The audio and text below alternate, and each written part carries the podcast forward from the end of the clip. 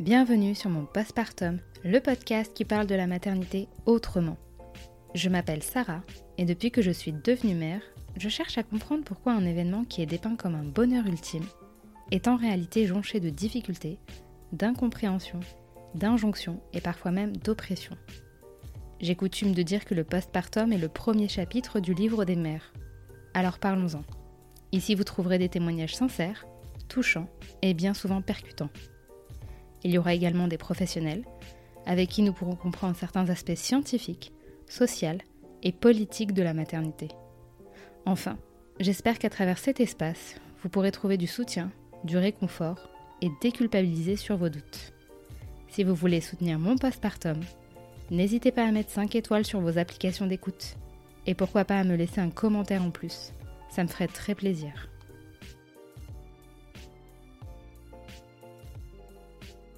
Céline est la co-autrice du livre Le Mois d'or, ce concept importé de la médecine chinoise pour accompagner et préparer au mieux les futurs et jeunes parents au postpartum. Mais comment Céline a-t-elle vécu les siens ? Avait-elle déjà connaissance du Mois d'or avant de devenir mère ? Comment cette philosophie a-t-elle cheminé en elle au point de prendre une place importante dans son quotidien ? Autour d'une discussion à bâton rompu, nous avons eu le plaisir d'échanger sur son cheminement à travers les années. Son féminisme qui s'est ancré avec l'arrivée de ses enfants, la force mais aussi la vulnérabilité qu'elle a ressentie en devenant mère, les failles de notre société actuelle, les difficultés des familles à trouver leur place dans un monde de plus en plus oppressant, mais aussi ses recommandations pour traverser un postpartum plus doux. Vous entendrez que nous avons légèrement digressé au fur et à mesure de la conversation. Qu'importe, tous ces sujets s'entrecroisent quand on prend le temps de les analyser. Je vous souhaite une très bonne écoute. Salut Céline. Bonjour Sarah. Bienvenue sur mon postpartum. Je suis hyper contente de t'avoir là. Merci, moi aussi je suis ravie. En face de moi. Parce que tu es la co-créatrice du compte Instagram Le Mois d'or et aussi la co-autrice du livre, du fameux livre Le Mois d'or. Donc on va dire qu'un peu dans l'Instagame, t'es quand même reconnue et très connue. Ouais. Donc voilà, je suis hyper contente de t'avoir ici aujourd'hui pour qu'on puisse un peu discuter de maternité. Mmh.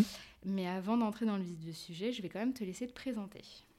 Oui, alors donc je m'appelle Céline Chadelat, j'ai 34 ans, je suis journaliste autodidacte. Je n'ai pas fait d'école de journalisme, mais j'ai suivi des études d'histoire et de sciences politiques. Et donc je suis journaliste, autrice, je me suis aussi formée en tant que doula postnatale et je suis la maman de 2 enfants qui ont respectivement 6 ans et 3 ans. D'accord.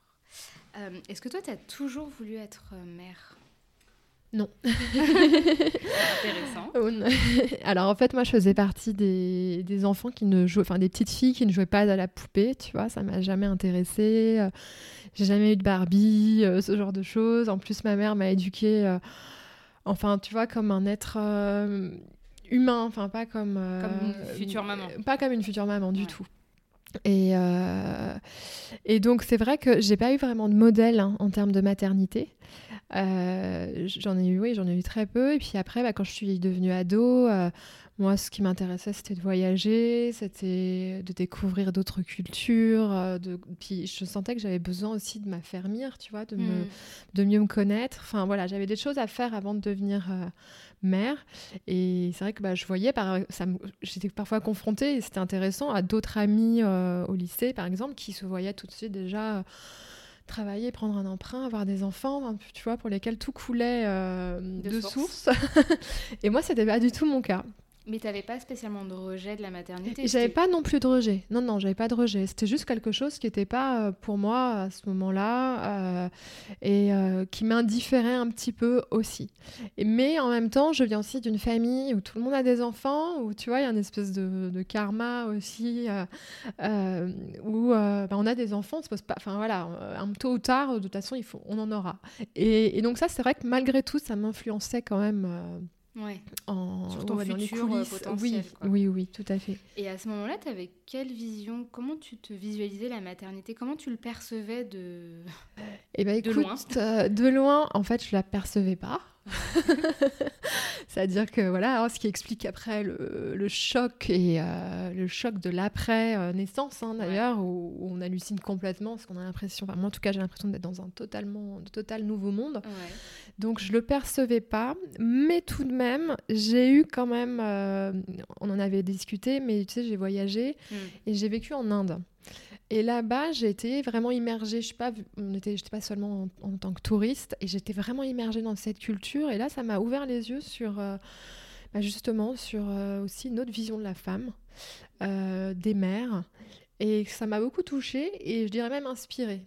Mais donc, tu vois, j'étais plutôt dans un côté un peu idéalisation aussi de la maternité, parce que je trouvais qu'il y avait énormément de douceur, et ça réveillait aussi en moi quelque chose où du coup je me disais moi mon enfant ce sera, je lui donnerai tout, je serai dans une dévotion je me sentais bien avec ce truc là, mais c'était vraiment beaucoup d'idéal en fait. Et puis c'était par rapport à une société qui était différente de la nôtre. Et bien sûr, évidemment. Et moi avec peut-être un peu la prétention de la jeunesse, tu vois, je me disais toujours. Je me disais, mais moi, même si la société ne fait pas comme moi, c'est pas grave. Moi, je ferai comme je l'entends, comme je le veux. Puis, je voyais pas du tout les enjeux physiologiques, physiques, émotionnels, énergétiques, enfin, même sociaux, enfin, tout ce qu'on vit actuellement. Oui, tout ce qu'on vit. J'avais pas une cartographie complète en fait de la situation, tu vois. mais justement, là maintenant que t'es maman. Et tu m'expliquais au téléphone, et même là tu en parles, tu as pas mal voyagé, notamment en Inde, tu t'es immergée, t'étais pas juste la touriste qui venait se baigner à la mer, j'imagine. Quelles sont les différences ? Qu'est-ce qui t'a frappée par rapport à l'Europe et à la France plus particulièrement dans l'organisation familiale, le rôle des mères, l'image de la mère justement ? Qu'est-ce qui te frappe même maintenant ? Alors, ce qui me frappe, déjà au niveau du couple, ils sont, je pense, sans illusion sur... on parle beaucoup des mariages arrangés en Inde. Alors, ça peut être évidemment très critiqué. En même temps, tu vois, ils n'ont aucune illusion sur... Enfin, c'est étonnant, mais ils ont une autre vision de l'amour, en fait. C'est complètement... C'est pragmatique, tu veux dire ? C'est très pragmatique. Ouais. Voilà, on se marie, c'est pour avoir des enfants, c'est complètement différent. Ouais. Et en même temps, je crois que ça évacue aussi beaucoup, justement, de projections qu'on peut avoir. Même si évidemment, enfin, je veux dire, il y a énormément d'angles morts et de choses, enfin, d'écueils. Il y a des femmes qui sont mariées à des hommes qu'elles ne connaissent pas, avec des situations qui sont dramatiques. Moi, j'étais au Kerala. C'était au sud de l'Inde, et donc il y a quand même des cultures très différentes en fonction de la région. Entre le nord et le sud, c'est très différent. Et dans le sud, au Kerala, il y a un culte aussi de la ce qu'ils appellent la mère divine, la grande mère, et il y a vraiment beaucoup plus de respect aussi vis-à-vis des femmes, donc ça je trouvais que c'était intéressant. Donc il y a une espèce de vénération, tu vois, des femmes. Donc je te disais déjà, oui, ils sont sans illusion sur la vie de couple et la vie de famille, et pour eux rien que déjà d'avoir des enfants, par exemple, ou d'avoir une vie de couple et d'avoir des enfants, dans le respect de chacun, éduquer ses enfants, rien que ça, déjà, c'est considéré comme énorme, en fait. C'est, tu vois, nous, on va se mettre énormément de pression. On dit, il y a le pro, il y a le perso. Oui, c'est ça. On veut jouer sur tous les tableaux. Oui, c'est ça. Ouais. Et là-bas, ce que j'ai senti, c'est que déjà, ce que tu fais, quand tu as des enfants, c'est déjà extraordinaire. L'enfant est quand même vu comme une source d'abondance. C'est pas un frein à la vie professionnelle comme ici, donc c'est vraiment une source d'abondance même chez les plus pauvres, et l'enfant en fait il est accepté dans beaucoup de domaines de la société. C'est très intéressant parce que nous par exemple, on voit que il faut toujours reléguer un peu l'enfant dans son espace. On a un petit peu peur en fait de l'enfant parfois. J'ai cette impression, on a peur de ses cris, de ses pleurs dans les lieux publics, de ces irruptions d'émotions. Et quand j'étais là-bas, et je suis partie là-bas d'ailleurs avec mon fils qui avait 9 mois, et c'était... Alors, sur le confort, c'était pas génial, mais après, on était extrêmement acceptés avec notre enfant, et ça, c'était vraiment très agréable. C'est-à-dire que tu vas commander un sandwich, t'as un espèce de comptoir... Et le vendeur te dit, mais pose ton petit là, mets-le là. Alors le petit, il est super content. Et puis après, le vendeur commence à jouer en fait avec l'enfant, un truc que tu verrais jamais ici. Ah non, malheureusement. Et c'est des comportements. Alors après, c'est sûr qu'il y a un côté parfois envahissant parce que quand tu te promènes dans la rue, bah, les gens viennent voir ton bébé. Enfin, vraiment, ils se gênent pas du tout. Mais... Ils sont plus familiers, en fait. Ah oui, ils sont très, très familiers. Voilà.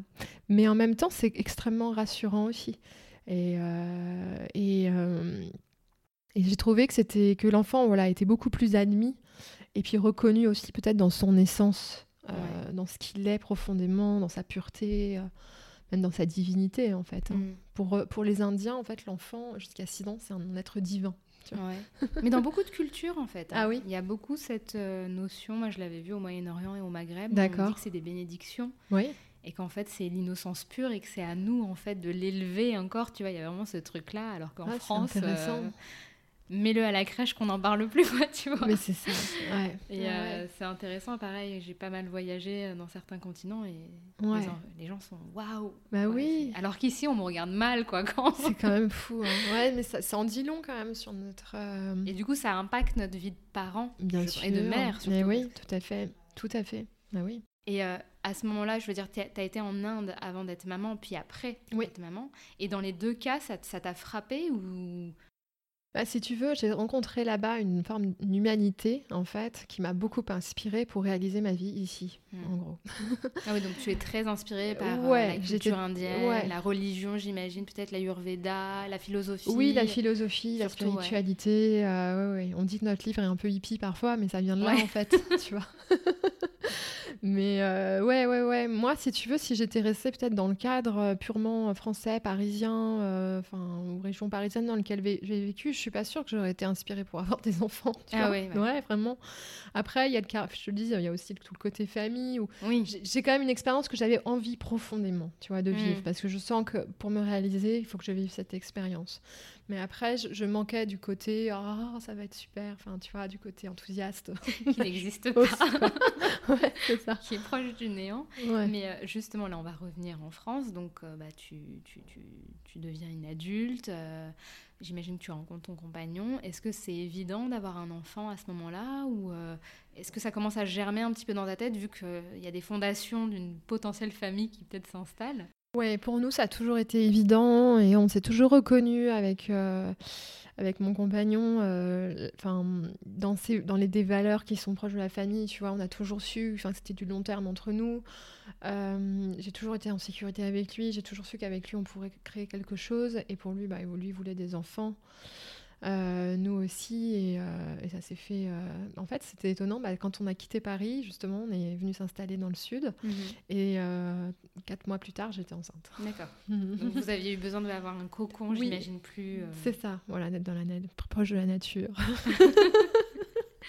Et du coup quand tu as vécu ta grossesse, est-ce que tu as vu des difficultés? Est-ce que tu as commencé à voir un petit peu l'envers du décor?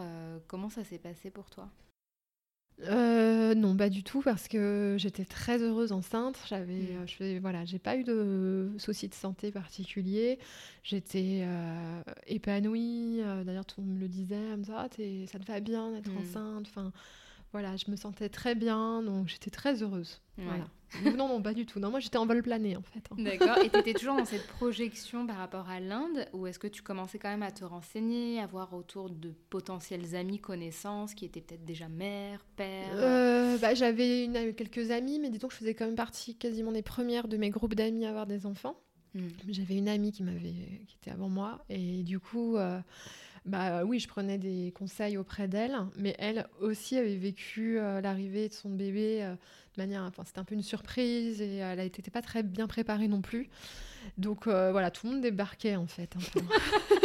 Sur une autre planète, il n'y avait personne pour... Non, il n'y avait pas grand monde. Après, j'avais une tante quand même, une de mes tantes avec qui j'ai seulement 10 ans d'écart et avec qui je pouvais me sentir proche. Mais bon... mais loin. C'est pas l'idéal quand on veut une réelle transmission, j'imagine. Ah oui, oui, non. C'est un peu plus compliqué. Mais tu avais connaissance du postpartum, de tout l'enjeu qui se passe à ce moment-là, en fait, et qui parfois écrit le reste de notre vie en tant que mère. Alors, si tu veux, moi, Je crois que je suis quand même assez connectée à, disons, à mes profondeurs, on va dire. Donc, je sentais, là, je me disais enceinte quand même. Je me disais, oh là là, mais je vais avoir un bébé. Je sais, et je reconnaissais que je savais pas m'en occuper. Tu vois, j'avais pas d'illusion sur le fait que je me voyais, mère dévouée pendant des années, mais sur le concret, le quotidien, je commençais à voir que je savais pas. Tu vois. Et ça, je le savais avant. Et donc, j'ai quand même demandé à ma famille, à mes parents de venir. Je leur ai dit, je vais avoir besoin de vous pour que vous veniez m'aider. Et en fait, ce à quoi ils m'ont répondu, ils m'ont dit, mais Céline, tu vas très bien t'en sortir. Non, écoute, c'est pas la peine qu'on vienne et tout. Et ma sœur, elle m'en a reparlé d'ailleurs. Et en fait, elle m'a dit, oui, c'est vrai, tu les as suppliés. Et j'étais obligée quand même, j'ai vraiment insisté pour qu'ils viennent. Qui montre que c'est vraiment pas ancré en nous, Européens, de venir aider les autres. Mais c'est ça. C'est ça. Alors, il y avait un mélange dans le sens où, avec Guillaume, donc mon conjoint, on s'était dit, on reste tous les deux pendant 3 semaines. Voilà, dans notre cocon, dans notre bulle. Ce qui n'était pas forcément une bonne idée non plus. Parce qu'en fait, moi, je me suis rendu compte que j'avais ce besoin d'être maternée. Et que lui, il faisait ce qu'il pouvait, mais il ne m'apportait pas forcément ça. Et en fait, à un moment, j'avais besoin de ma mère. J'ai ressenti ça profondément, tu vois. D'une autre femme avec de l'expérience, quoi. Ouais, exactement. Et donc, j'ai préparé le postpartum en disant à mes parents, venez s'il vous plaît. Et finalement, ils sont venus. Donc, ça m'a fait du bien. Et j'avais organisé... Donc, j'ai eu la chance d'accoucher début mai. Donc, j'avais organisé tout un calendrier pour faire venir aussi ma belle-famille. Et donc, j'ai eu quasiment du monde pendant presque 3 mois. D'accord. Donc, c'était quand même bien orchestré, quand même. Il y avait déjà le Mois d'or qui était insufflé en toi. Oui. Et alors, quelque chose de très drôle qui m'est arrivé, et j'en ai jamais parlé, mais c'était étonnant. Si tu veux, mes parents sont donc venus et ils lisaient le journal à l'époque. C'était abonné. Et je suis tombée sur un morceau d'article. C'était une critique d'un livre sur d'une sage-femme, mais je me rappelle plus qui était au Bluet et qui parlait du postpartum justement, mais on était en 2015, qui parlait du postpartum en disant que elle trouvait que les femmes finalement étaient seules dans leurs grands appartements, que ça n'allait pas du tout. Je me rappelle être tombée sur ce morceau de papier en me disant « Ah mais c'est fou !» Enfin, tu vois, il y a quelque chose qui germait, qui était en train de se préparer. Et j'ai cru que mes parents avaient laissé volontairement traîner ce morceau de journal, alors que pas du tout. Et ça m'a interpellée. Je me suis dit, oui, mais il y a tu vois, en fait, je voyais quand même tous les angles morts, toutes les failles, en fait. Tu le percevais, parce que tu es beaucoup plus intuitif. Tu fais attention un peu à ton environnement. Oui, c'est ça. Et je sentais quand même qu'il y avait un problème, il y a quelque chose que... Enfin, voilà, moi, c'est vrai que j'étais pas très très rassurée sur l'après Oui, donc tu le percevais quand même. Je le percevais, comme je t'ai dit, j'ai fait venir de la famille, des amis, mais on arrive dans un monde qui est tellement nouveau que j'ai eu des présences, voilà, j'ai eu de l'aide, mais je voyais pas toutes les couleurs du puzzle, tu vois. Oui, puis des fois, c'est vraiment sur le long terme. Et c'est ça. Tout le monde reprend sa vie. Et aussi. Mais du coup, quelles ont été les premières difficultés ou les difficultés les plus grosses qui t'ont vraiment marquée pendant le postpartum ? Eh bien, moi, c'est la fatigue. Okay. C'est que moi, après mon accouchement, je croyais que j'allais pouvoir récupérer. Ouais. Je me suis dit, bon, là, c'est bon, je monte dans ma chambre, je dors, tu vois. Et... C'est bon, je me réveille, c'est oublié, voilà, c'est ça ? C'est ça. En fait, j'étais en éveil complet, j'hallucinais en fait de ce qui venait d'arriver, donc je pouvais, dès que mon bébé respirait un peu fort, je me réveillais, donc en termes de récupération, c'était 0. Et j'ai cru pendant plusieurs jours comme ça que j'allais pouvoir dormir, et je voyais cette perspective s'éloigner de plus en plus. C'est vrai que l'hypervigilance et puis les hormones qui sont encore là.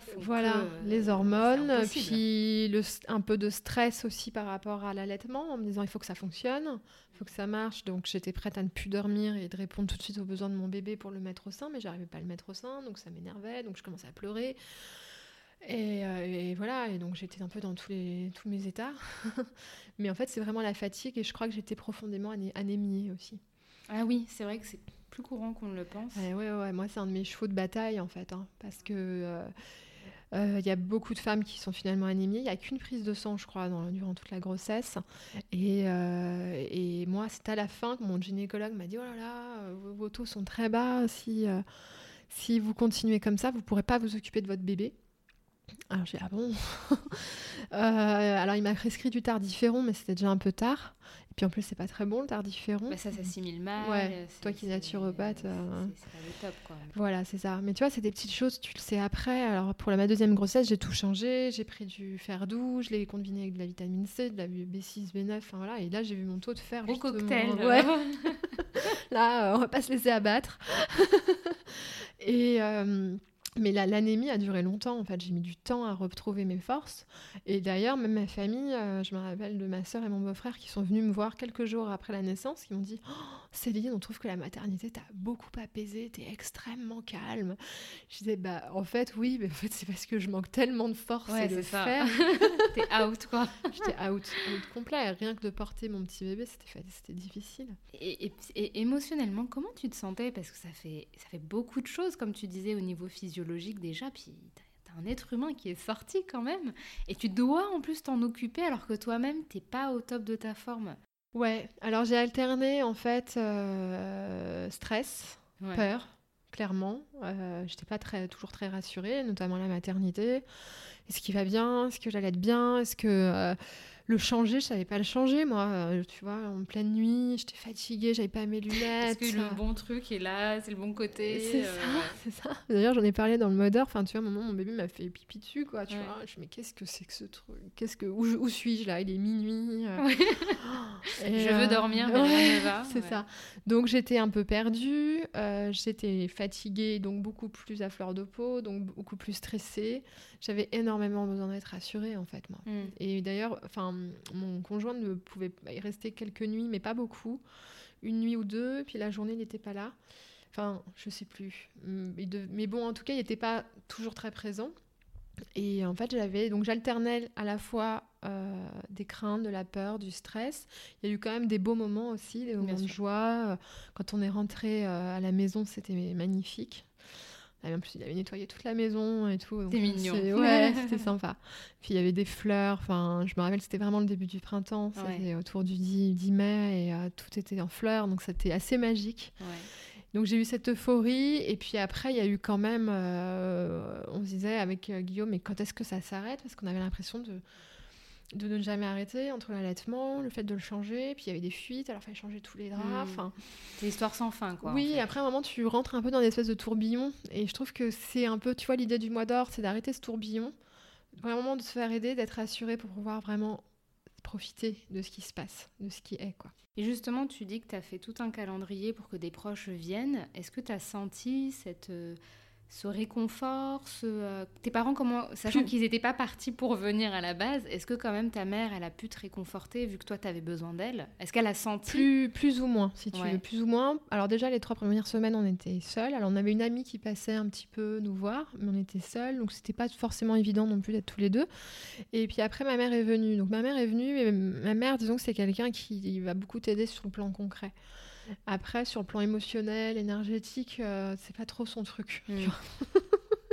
En même temps, elle veut pas être partout. Bah oui. Non, je sais. Elle-même, elle n'a même pas été. J'imagine que de son côté, elle a pas connu. Non, pas du tout. Puis oui, ma mère. Puis tu vois, elle m'a eu dans les années 80, donc c'est des femmes un peu des working moms, tu vois. Donc pas d'allaitement. Très peu, à peine 3 mois. Enfin, ma mère, elle revenait un mois après. Moi, je crois que j'étais dans son entreprise. Enfin, tu vois, c'était complètement différent. Elle se posait, je pense, peut-être aussi beaucoup moins de questions, je sais pas. Mais en tout cas, oui. Mais bon, ça m'a fait quand même du bien de la voir. Mais c'est vrai que, tu vois, si c'était à refaire, je prendrais une doula. Enfin... Ce serait, plus au fait de plus au fait. Parce que je crois que quand même, dans nos 2 générations... Je pense qu'on a, nous on a quand même, on est très influencés par la psychologie. Et donc on a des univers intérieurs où on est beaucoup plus sensible finalement. Et c'est étonnant parce que tu vois, on en parlait tout à l'heure, on disait quand même qu'il y a on est dans une société assez violente, etc. Mais en même temps, j'ai quand même l'impression qu'on est de plus en plus sensible. On est connecté en fait. Ouais. Ouais. Alors que bon, j'ai l'impression que la génération précédente déjà a oublié ce que c'était que le postpartum. Et puis peut-être est moins dans toute cette dimension intérieure à voilà, réfléchir sur soi. Mais mon père me disait, nous on réfléchit, enfin... Ah ouais. Bah, il nous trouve plus sensibles. Ah ouais. Parce que j'imagine qu'à l'époque, il n'y avait pas la place ni le temps pour, il n'y avait pas le confort aussi. C'est vrai. C'est sûr, il y a moins effectivement ce confort matériel, ouais, tout à fait. Il me disait, bah, tu travailles du matin au soir, si tu as fait à manger à tout le monde, que tu arrives à payer ton loyer et que tu es en bonne santé, c'est bien, tu vois. Bien alors sûr. Que moi, je vais chercher encore. Mais oui, bah nous, on va chercher du sens. Voilà, du sens à notre vie, oui. Une espèce de quête qui est belle en fait finalement. Ah oui, moi je trouve que c'est beau, heureusement. Alors, c'est fatigant de réfléchir. Bah, c'est vrai que c'est fatigant, c'est parfois très inconfortable aussi, mais je crois que c'est la vie, enfin, ça fait partie de la vie. Ouais. Donc voilà, donc pour revenir à ma mère, bah, ça m'a fait du bien, mais après voilà, après j'ai eu plusieurs personnes de ma famille. Ah, oui, j'ai mon beau-père, bon, après je pourrais faire les points positifs et négatifs de chaque visite, hein, mais bon, voilà, moi, c'est vrai que j'étais à un stade où, tu vois, comme je débarquais vraiment dans ce nouveau monde du postpartum, j'étais déjà contente qu'il y ait du monde. Mais bon, voilà, j'ai eu quelqu'un qui est venu tout de suite après la naissance et j'en avais parlé d'ailleurs, mais ils sont partis avec mon compagnon, ils sont tout de suite partis à la plage, tu vois. Mmh. En fait, on vient vous voir, mais pas vraiment. Et ça, je t'avoue, quand t'es à plus 7 jours, ça fait drôle. Tu te dis, mais moi, je me suis sentie abandonnée. Enfin, là, c'est vraiment fou, comme les émotions, t'as des éruptions d'émotions. Exacerbées. En fait. Exacerbées, où je me disais, mais qu'est-ce qu'ils font ? Quand même, on a un bébé ici pour rester là. Enfin, pourquoi ils partent à la plage ?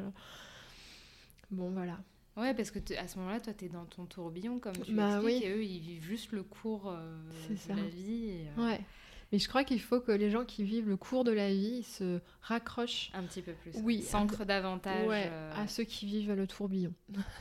Oui, c'est peut-être parce qu'il y a un problème d'ancrage aussi. On est souvent dans le passé ou dans le futur, tu vois, alors qu'un enfant, ça t'oblige... Ouais.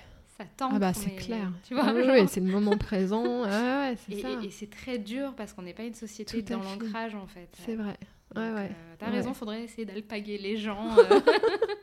On est là, bah c'est postpartum. Mais comme tu dis, et puis en plus on est dans une société, on est toujours dans le désir d'autre chose. Tu vois, on savoure même pas l'instant présent, on pense déjà à demain. Mais oui, et puis il y a des gens tu vois, qui sont stressés par exemple de rater leurs vacances, tu vois. Et ça je trouve ça fou et intéressant. C'est très intéressant en même temps de se dire il y a des gens qui et moi ça a pu m'arriver d'ailleurs de le ressentir, de me dire j'ai peur de rater mes vacances, de pas profiter assez, tu vois. En même temps on a tellement c'est tellement minime le temps de repos qui nous est accordé que les gens maintenant c'est mais oui, tu vois. Ah oui, c'est ça du coup ça bien sûr. Et à ce moment-là le mois d'or, tu le connaissais tel que tu nous le présentes ou en fait tu l'as un peu appris Non, je le connaissais pas en fait, moi je l'ai découvert lors de la naissance de ma deuxième. D'accord. Où là j'ai tout changé, je me suis beaucoup plus préparée pendant ma grossesse, donc j'ai par exemple la question de l'anémie, moi je suis végétarienne. D'accord. Alors c'est vrai que ça a peut-être joué aussi dans mes taux de fer assez bas. Mais du coup, j'ai préparé vraiment mon alimentation, je me suis supplémentée, j'ai préparé une organisation. Et puis, en fait, à ce moment-là, il y a Marie, ma co-auteure, qui est venue m'aider. Comme je t'avais dit, j'ai aussi perdu mon père pendant ma grossesse. Oui. Donc, du coup, c'est vrai que les gens étaient beaucoup plus enclins aussi. Ouais. Tout le monde à s'épancher, à te demander comment ça allait. Ouais.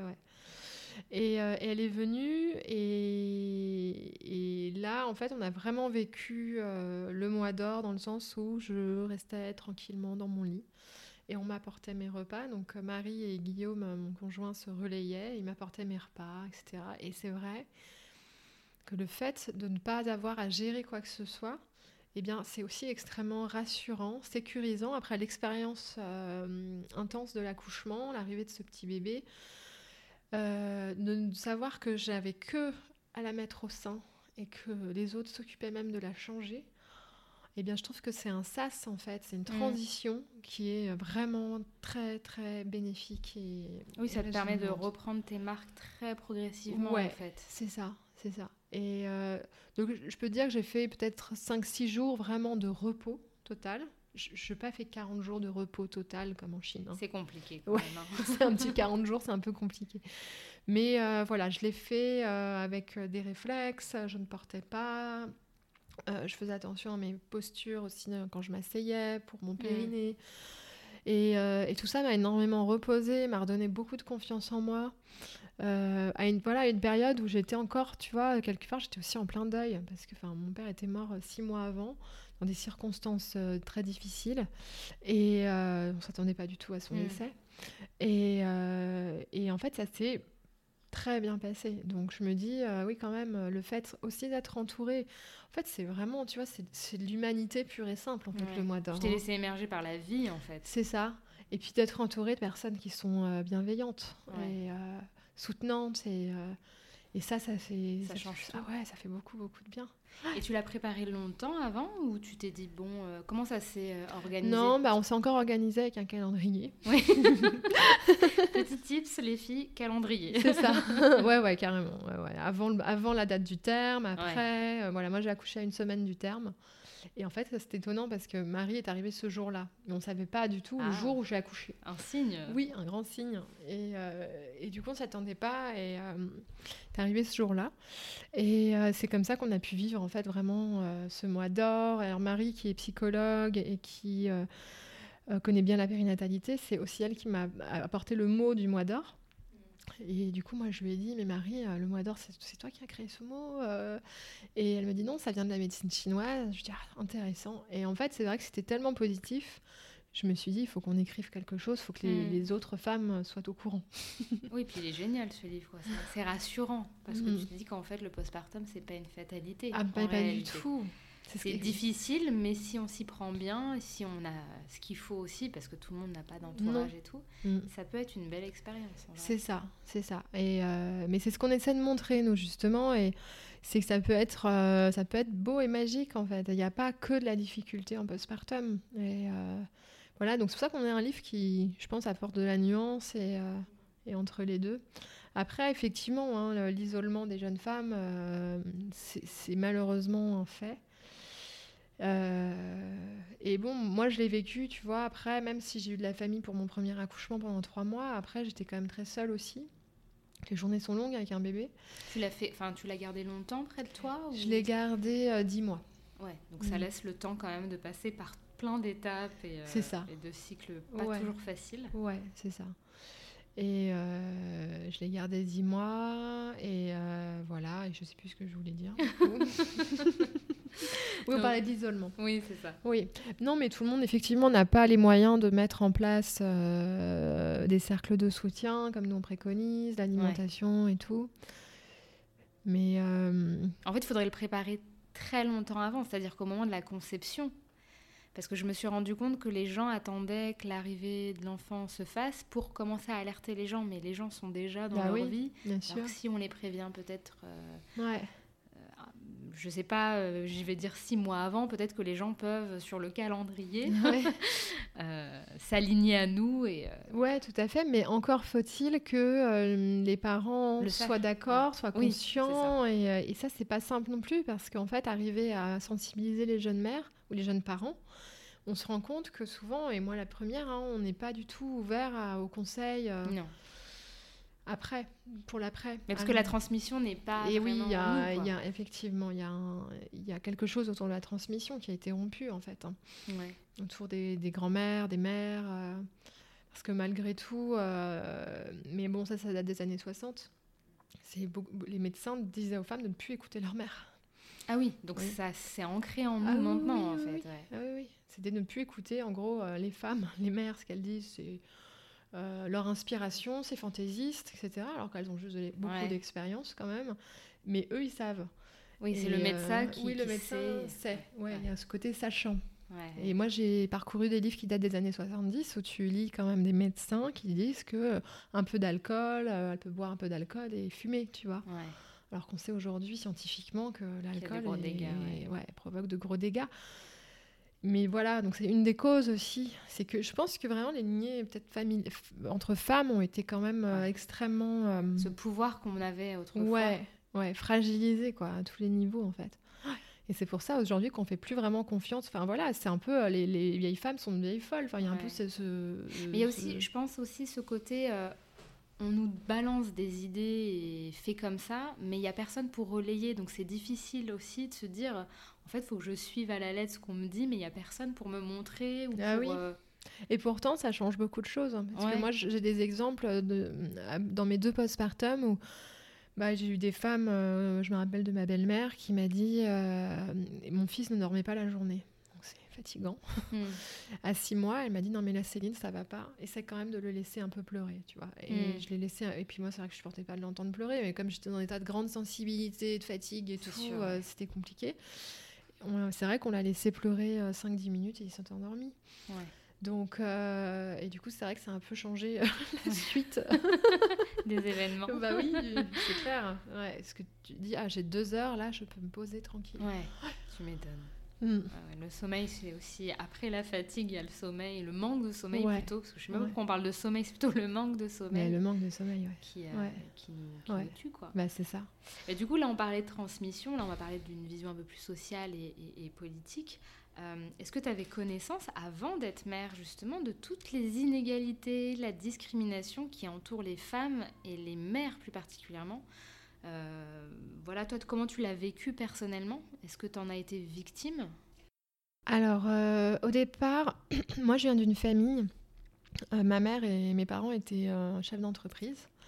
Et ma mère m'avait toujours dit, ce qui est bien quand tu es entrepreneur, c'est que tu disposes de ton temps. Et que tu peux, pour tes enfants, ce sera beaucoup plus pratique. Donc j'ai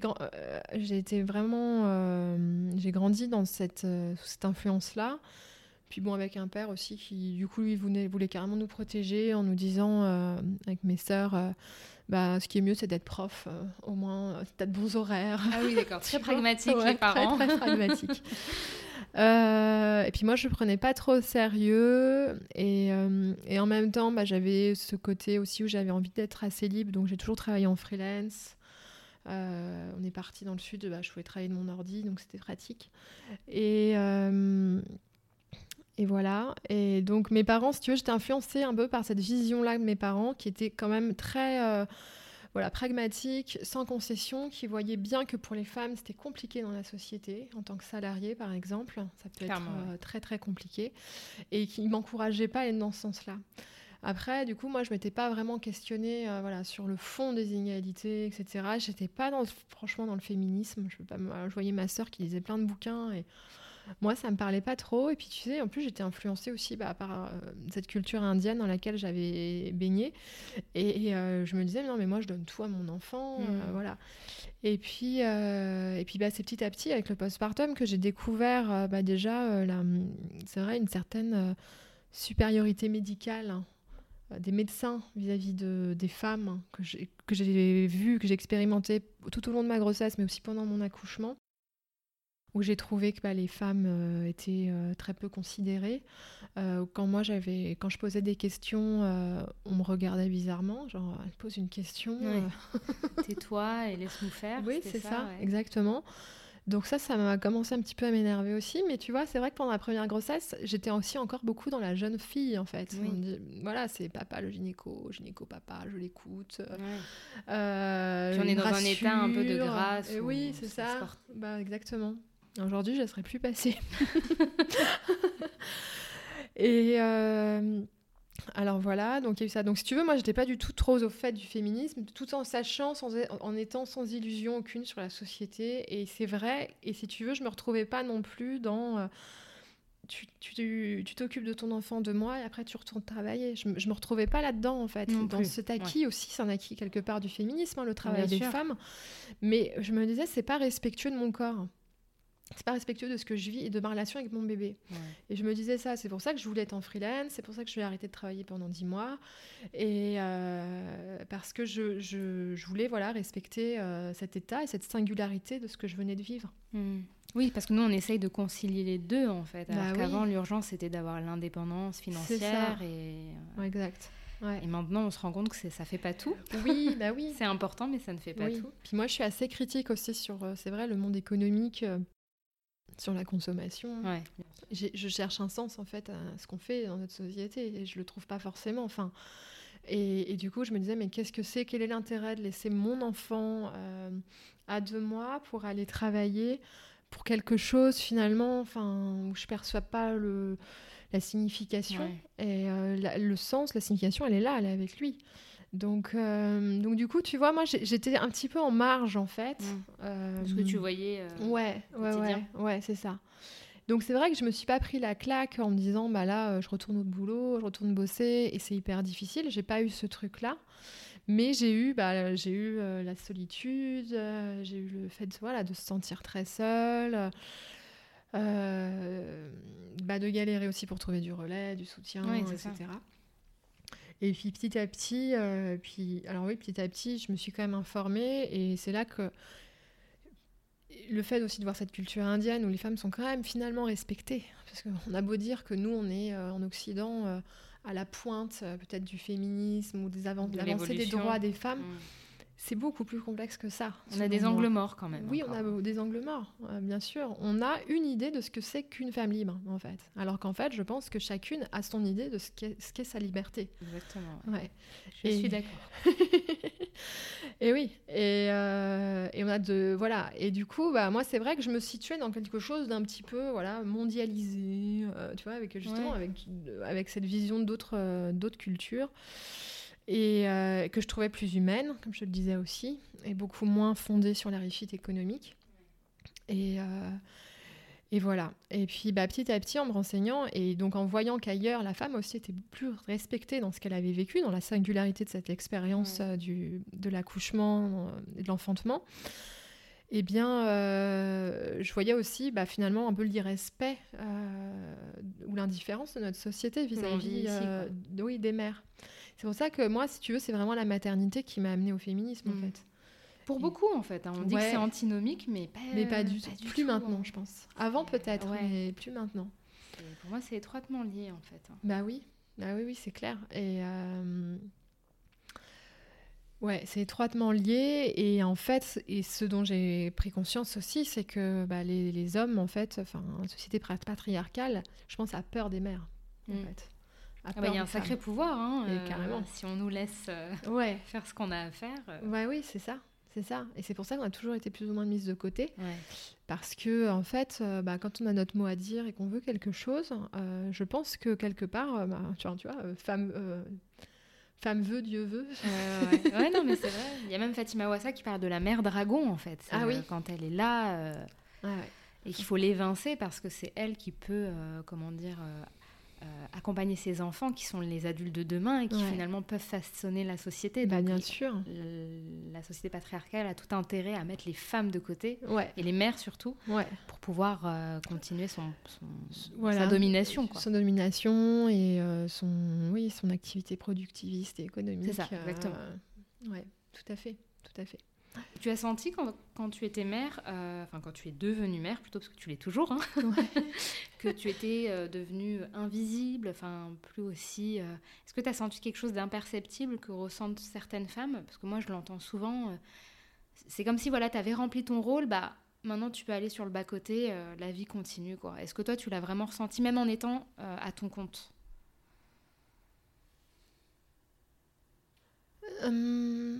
Réfléchis. Non, je peux pas dire ça. Non. D'accord. Je me suis pas sentie invisible.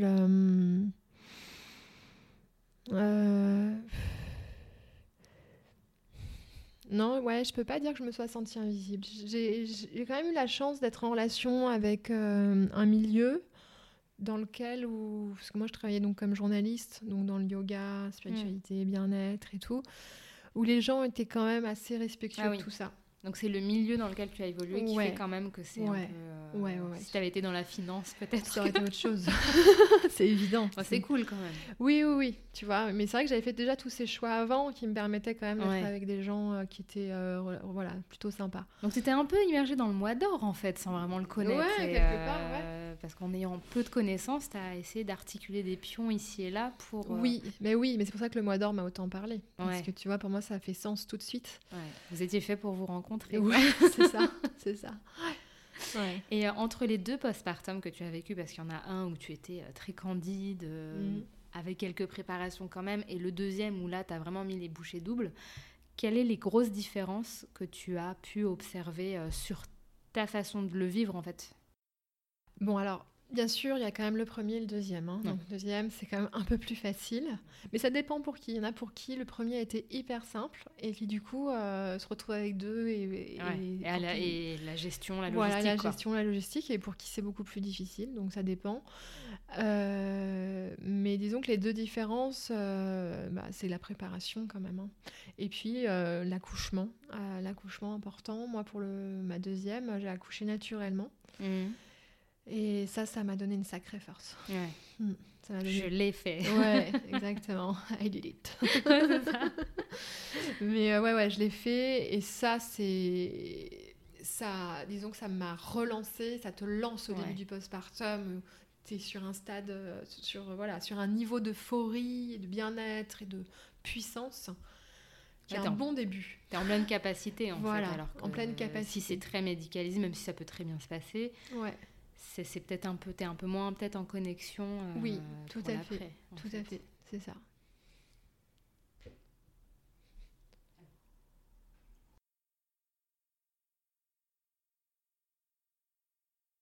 Et en quoi la maternité t'a fait évoluer ? Ah bah, encore la maternité m'a fait évoluer. Si tu devais faire un petit récap de toutes ces années.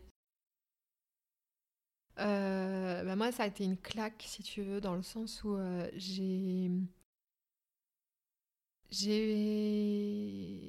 laissé de côté, j'ai perdu une sorte de surmoi, de convention, d'un côté social que je pouvais avoir dans le fait d'être, de plaire. Mmh.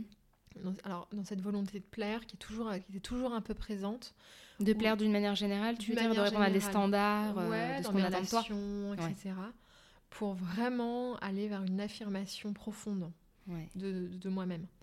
Et en fait, aujourd'hui, j'ai l'impression, j'ai pris une confiance en moi, en fait, de dingue. Ouais.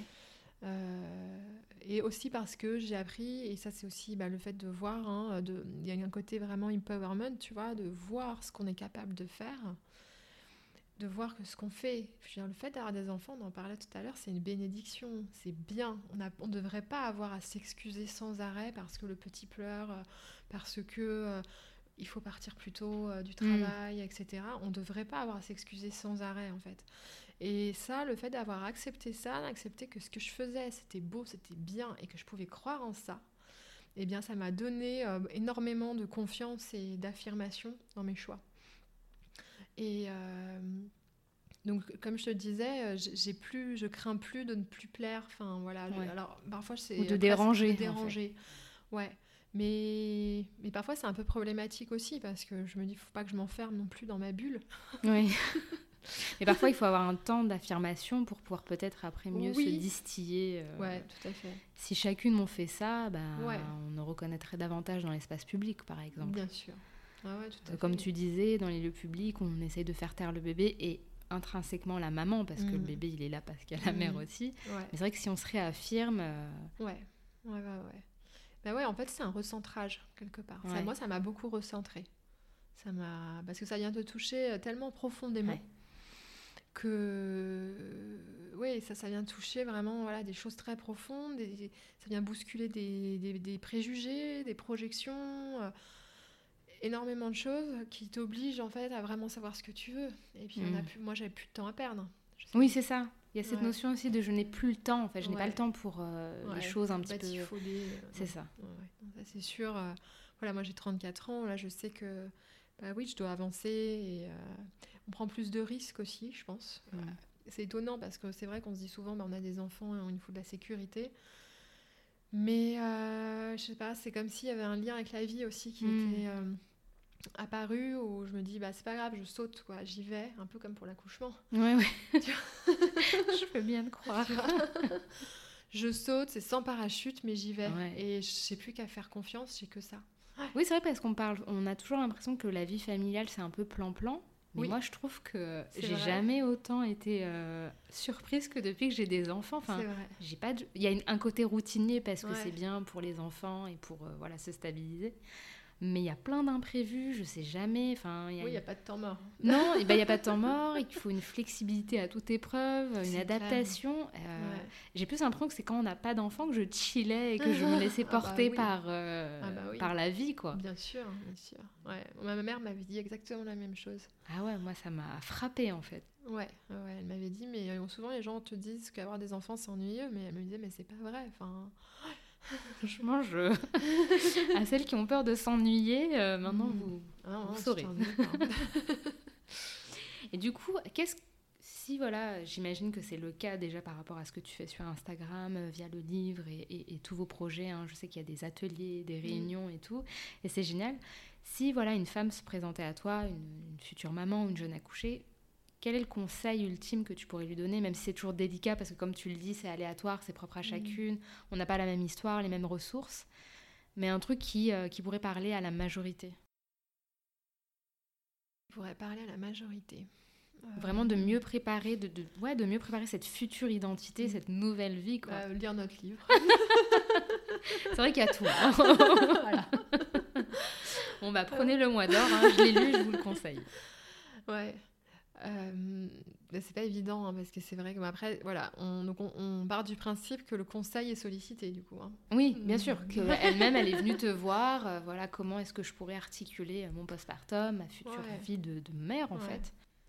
Moi je ferais déjà un bilan de sa vie, des soutiens qu'elle peut avoir autour d'elle, des personnes, de ce qu'elle peut mettre en place, du nombre de congés qu'elle peut avoir, de ce qu'elle veut faire, ce qu'elle veut reprendre le travail, etc. De voir avec le conjoint aussi, de créer un plan postnatal, comme on explique dans le livre. Donc de lui, combien de temps il peut prendre aussi après la naissance. Est-ce qu'il y a possibilité, peut-être qu'on est dans le domaine du rêve, mais de combiner congé parental plus RTT ou congé simple. Moi, je sais que mon mari l'avait fait. Oui, donc si on se prépare, c'est peut-être possible. Après, c'est propre à chacun. J'ai pris 3 semaines, donc c'était bien. De préparer tout ça, de préparer un plan, en fait. Un plan de soutien. Donc on regarde les besoins les plus... ceux qui nous paraissent les moins essentiels, parce qu'on est habitué en termes de confort, mais qui sont en fait stratégiques. Ce sont tous nos besoins primaires. Donc, oui, c'est ça. Se nourrir, se laver, dormir. Et se nourrir bien, pas se nourrir... à l'arrache, mais vraiment bien se nourrir. Ça c'est le plus important. Si on souhaite allaiter, être entouré, parce que si on démarre un allaitement, après c'est un peu plus simple normalement, quand on a plusieurs enfants, mais pour le démarrage de premier allaitement, donc de créer vraiment un plan postpartum avec les soutiens, le plan nourriture, l'alimentation, le ménage aussi, très important, parce que ça pèse beaucoup sur le moral. Ouais, ouais. C'est sûr. D'avoir une maison rangée, on est tellement à fleur de peau que la moindre chaussette va nous faire vriller. C'est ça. Donc voilà. De le préparer autant, si ce n'est plus que l'accouchement en réalité. Oui. Parce que souvent on parle beaucoup de l'accouchement, les cours, les livres, bien l'hypnose. Sûr. Et si tu veux, l'accouchement, on le prépare énormément. Et en même temps, moi quelque part, je me dis mais tout est tellement médicalisé. Ouais. Donc à quoi bon ? Parce que des fois, même en le préparant, on ne sait pas forcément ce qui nous attend. Ouais. Moi, je l'ai préparé, mais en fait, je pense d'ailleurs que c'est un autre niveau de préparation dont on a besoin. C'est une préparation vraiment mentale. Là, on apprend à respirer et tout. Bon, c'est bien de savoir respirer, hein. Mais en même temps, quand je vois le niveau de médicalisation aujourd'hui des accouchements, je me dis quel sens ça a ? Parce que il faudrait réformer plutôt, pardon. Ouais, c'est ça. Tout ça, en fait. Par contre, parler des suites de couches et pas se borner uniquement à la contraception, ce serait très, très utile. Et au Tardiféron, parce que moi, on m'avait prescrit la pilule, je crois, ou le stérilet, et du Tardiféron. Ouais. Et au revoir. Ouais, et la rééducation du périnée. Voilà. Et la rééducation du périnée. Ouais. Mais ça s'était arrêté là. Ouais, c'est ça. Bah ouais, c'est minimum. Bon, après, c'est l'hôpital, hein, c'est des risques cliniques, d'abord. C'est pas les risques d'ordre psychiatrique ni psychologique, donc ils s'en occupent pas, mais bon, il faudrait quand même un peu plus de prévention, parce que là on est quand même un petit peu jetés dans le bain sans aucune préparation. Donc, Puis eux-mêmes, en fait, le corps médical n'est pas si préparé à ça, en fait. Enfin, j'ai l'impression que dans leur formation, eh ben non. C'est survolé. Et comme il y a moins de personnel, il y a aussi des enjeux politiques de leur côté qui sont très complexes. Bien sûr, mais moi j'ai cette sensation à l'hôpital que quand moi j'essayais de leur parler, chaque mot est compté parce qu'ils n'ont pas le temps. Ouais, c'est ça. En fonction de ma question, il y a une réponse A, une réponse B. Ouais. Et voilà, et on ne peut pas aller plus loin, tu sens qu'ils n'ont pas le temps. Enfin, il y a une barrière en fait. Il y a une barrière. Mais si tu me disais par rapport au conseil, il y a aussi un conseil que je donnerais justement, c'est de faire des pas de côté par rapport au système. Mmh. C'est-à-dire d'aller un peu plus vers un truc alternatif. Mmh. Enfin, moi, en tout cas, c'est... Mais c'est ce qui se fait de plus en plus, malheureusement, parce que le système public Mais oui. est broyé par les décisions politiques et du gouvernement, en fait. Oui, c'est absolument... Parce que moi, je discute avec des gens du corps médical qui veulent, qui essaient, qui en fait... Et c'est assez... c'est triste. C'est déplorable. C'est déplorable, parce que bon, on paye quand même pour tout ça. Mais oui, c'est ça. C'est que le côté, comme tu dis, alternatif, il est sympa. Mais déjà, ça parle pas forcément à tout le monde. Et puis, en plus, c'est pas gratuit. Bah non, c'est pas gratuit. Non, mais bien sûr. Il y a évidemment une sélection par l'argent. Donc c'est par rapport à ta classe sociale ou à ton revenu, tu vas donc les plus pauvres encore une fois vont. Mais bien sûr, trinque. Alors que ça devrait pas être le cas. Mais oui, moi de toute façon, enfin, je suis assez en rébellion contre la casse du système, enfin du service public, que ce soit au niveau de l'éducation et au niveau de l'hôpital. Alors après, il y a une question aussi qui est importante au niveau de l'hôpital. Effectivement, on est maintenant dans un système gestionnaire, donc à la carte, où il faut rentabiliser l'hôpital. Et pour avoir discuté aussi avec des gens qui travaillaient, ils m'expliquaient, ils me disaient, mais tu vois, le problème, c'est que la moindre erreur, eh bien, on porte plainte contre nous. Donc, ce qui explique aussi la surmédicalisation. Ça, c'est intéressant. Et du coup, ils se protègent. Ah oui, ils se protègent en aseptisant, on va dire. Tout ça. Ouais. Et ça va très, très loin. Ça va d'une hauteur de fenêtre, ou par exemple, tu vois, en psychiatrie, un homme qui va sauter, ou un vieil homme, par exemple. Enfin, c'est vraiment des cas très concrets qu'on m'a racontés, où c'est un vieil homme qui est vraiment en fin de vie, à 90 ans, il va en finir. Et la fenêtre est un peu est à sa hauteur, et il choisit de sauter par la fenêtre. Donc la famille, voilà. Et du coup, la famille va se retourner contre l'hôpital. Voilà. Donc tout est millimétré pour éviter le moindre risque. Et c'est un petit peu ce qu'on voit aujourd'hui au niveau de la gestion de la crise sanitaire. C'est que, tu vois, il y a des restrictions tous azimuts. Enfin, il y en a eu, il y en a un peu moins, mais il y en a encore pour une minorité de gens. Et... Mais c'est en tout cas une des causes pour moi, je l'explique aussi par le fait que finalement on n'accepte plus le risque. Ouais. Oui, parce qu'on veut minimiser, et puis ça ramène aussi, enfin moi j'en discutais avec des proches, la peur de la mort, de la maladie, et voilà, qui fait ça. Que, et qui est normal d'avoir peur, mais à un point où tu te mets à vouloir contrer... Mais oui, puis on n'est plus accompagné aujourd'hui, c'est pareil, c'est encore un autre chantier, mais on n'est plus accompagné dans l'accueil de la mort. De la mort, c'est très européen, ça, c'est vrai, parce que j'imagine que dans d'autres... dans d'autres pays, c'est complètement autre chose, mais c'est vraiment totalement différent, puisqu'il y a quand même un contact, je pense, avec l'invisible, ou en tout cas des spiritualités qui viennent proposer des supports pour accompagner... Et accepter. Cette acceptation qui nous manque ici. Et oui, aujourd'hui parce qu'on n'a plus, j'imagine qu'autrefois c'était beaucoup plus accepté. Autrefois les morts étaient veillés, il y avait des gens qui se relayaient autour, qui priaient, qui restaient à côté. C'était complètement autre chose, et c'est vrai que je pense qu'à mesure qu'on prie, enfin là on a quelque chose de très spirituel, mais à mesure qu'on prie, on accepte aussi. Compris pour par exemple son passage. Après, il faut croire en l'au-delà et tout ça. Il y a des croyances. Bien sûr. Qui sont validées ou non. Voilà, c'est ça. Mais qui permettent d'accepter plus ou moins bien. C'est ça. Mais c'est vrai qu'aujourd'hui, on est dans un tel vide que c'est difficile pour les gens. Et je pense que c'est terrible, effectivement, de vivre des deuils quand tu ne crois en rien. Ouais. C'est costaud, quand même. Ouais. Bah oui, parce que la finalité, tu peux pas l'accepter si... Si t'as pas, comme tu disais, ce support, cet accompagnement. C'est ça. Pour l'après. Ouais. Donc je pense qu'en fait, tu vois, pour revenir aux femmes et aux parents, etc., on est dans une espèce de... on est dans une situation aujourd'hui où il y a vraiment des crises à multiples niveaux, en fait. C'est vraiment... enfin, voilà, il y a une crise de sens, dans le fond, il y a une crise de croyance. Oui, donc, c'est ça. En fait, la famille, la maternité, elle est au croisement de beaucoup de domaines. Exactement. Et moi, ça, je le percevais pas du tout. Ah ouais, pas moi non plus. Pour moi, c'était, t'es maman et la vie continue. Et en fait, je me disais, ah non, non. C'est ça.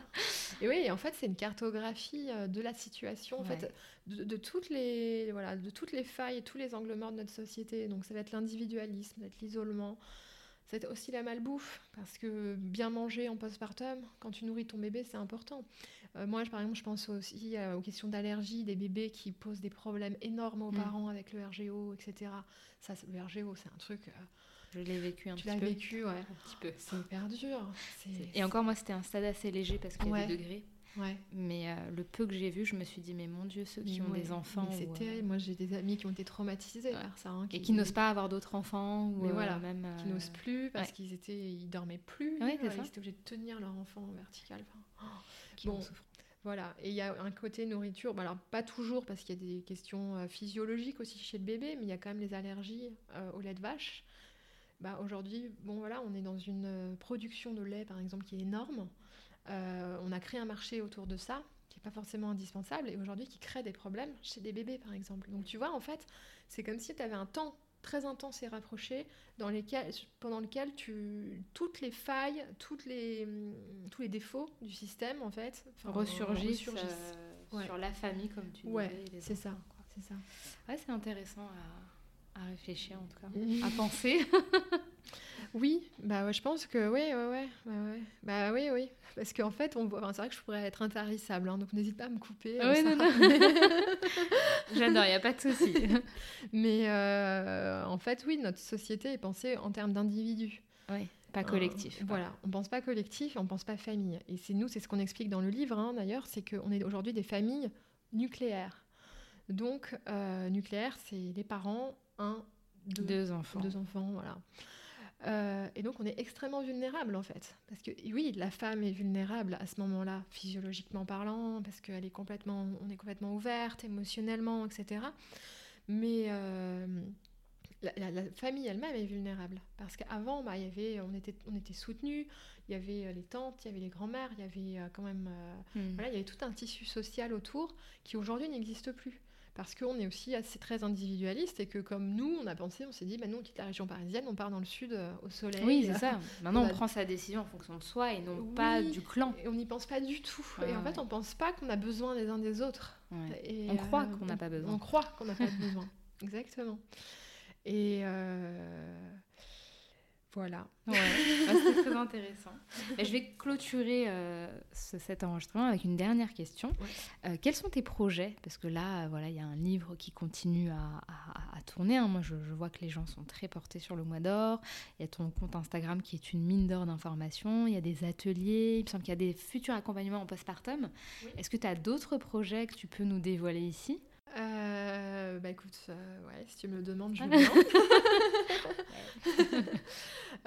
En fait, on s'est rendu compte, quand le Mois d'or est sorti, avec la création du compte, que notre livre avait inspiré de nombreuses femmes, en particulier, pour une reconversion professionnelle vers la périnatalité. D'accord. Donc pour devenir doula, accompagnante postnatale, accompagnante en périnatalité, etc.